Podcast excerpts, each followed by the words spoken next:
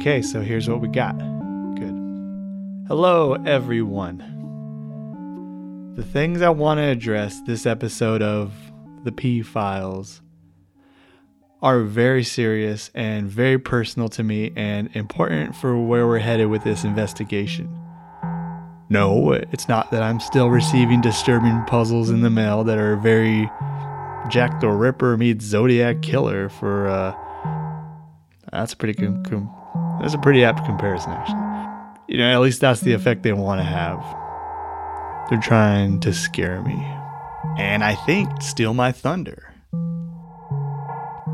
you should know that I'm I'm chalking up these threatening, indecipherable riddles as nothing more than a hoax. So, sorry, not sorry. Your body hair and fingernail clippings and whatever you're smudging on the back are going straight in the trash. Other items on the docket are as follows my dolphin notebook. Many of you have tried writing in offering images of different kinds of notebooks with dolphins on the cover, but I mean, I fail to see how that helps me. It's it's cool you have access to these different types of dolphin notebooks. Um,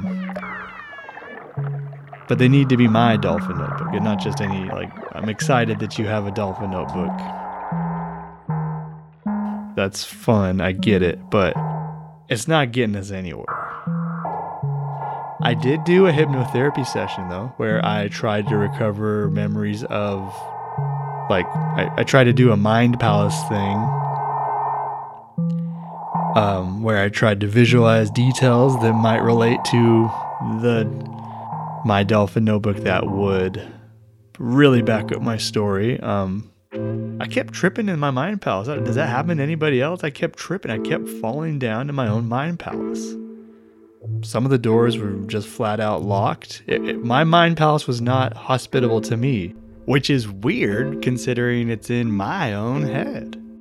I mean, I own this place. I drew up the blueprints, and I must have fallen down the stairs in my own head three times.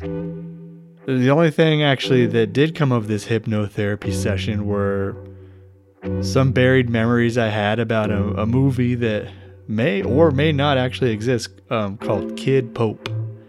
Um, that I recall starring Jonathan Taylor Thomas and uh, whose production was plagued by mortal accidents on set during its filming. Um, you know, camera operators bursting into flames, statues weeping blood, tipping over on people, I tried looking it up. No VHS copies exist, but I could swear Kid Pope is a movie. Um, and if you remember the same, please reach out because that too is a mystery to me now.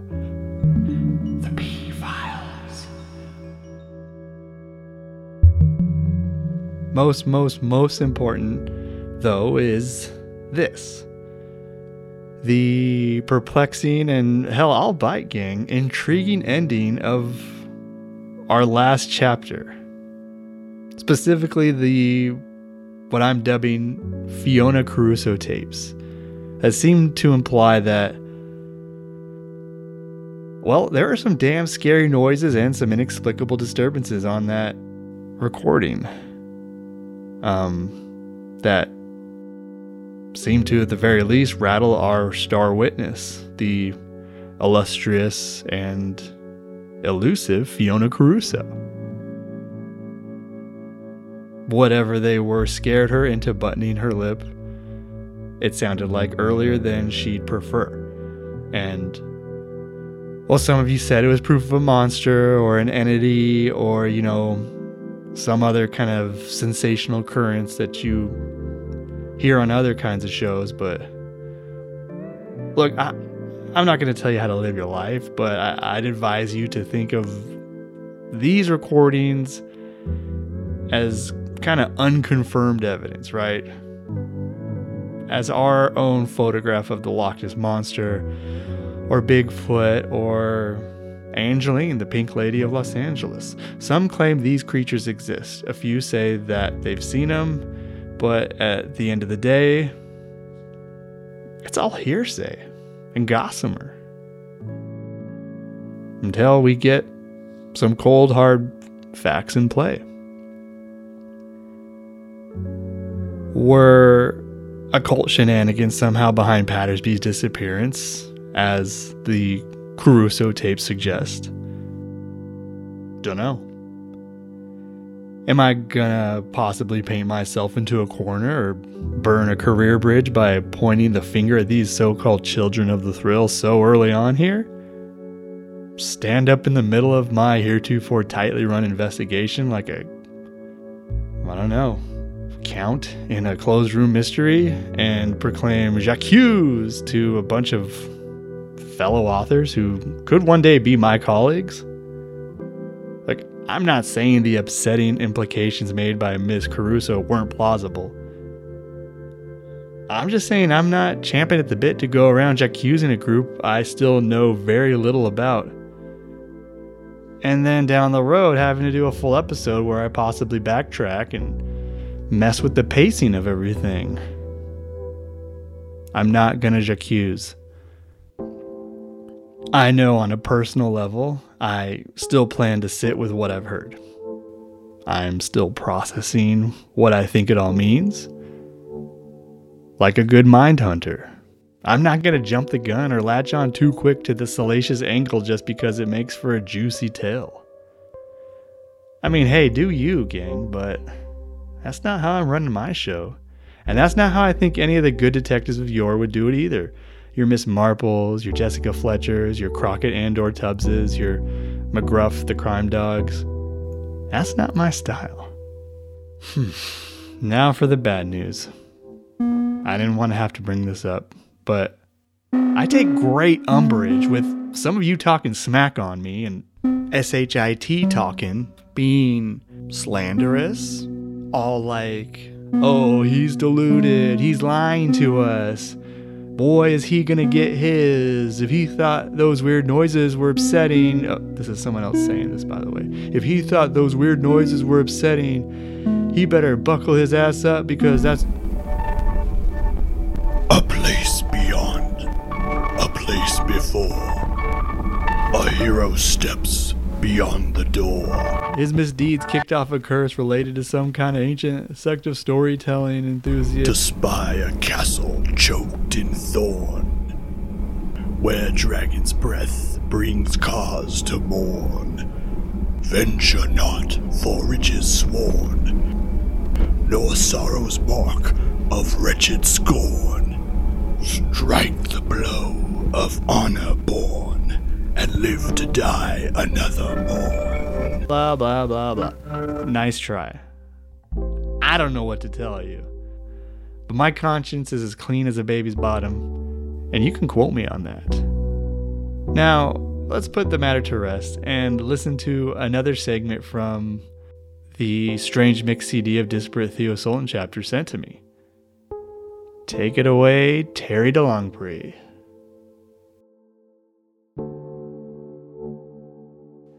Theo Sultan had a pretty strong mind when it came down to it. He didn't believe in anything beyond the here and now. But what he'd seen as of late had strained the fibers of the ropes that held up the mental bridge, suspending his disbelief. The very limits of his imagination were being redrawn. Could it be had it become true that the dastardly Professor Mephisto had actually discovered a way to shrink kidnapped immigrants and sell them to the highest bidder, thus reducing transportation costs? A henchman's neck hole gurgled at his boots. Sultan was proud to have caved in the henchman's head from both sides with pink and green bowling balls. And still, Theo could not fathom what the professor's schemes implied. This could not be true. Was shrinking real? If that were true, what else was?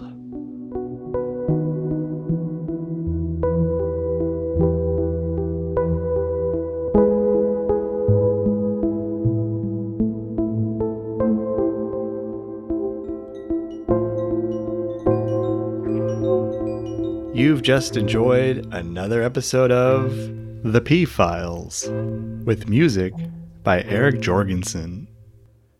And we'd like to thank our patrons. Look, I don't know if I'm supposed to say patrons or Patreons, but our supporters Jessica Burson of Regina Prime. If you know audio drama, you know she's one of the best. And the exciting minds behind What's in the Rift, a new podcast from Die Inside Gaming and Gas Station Drugs.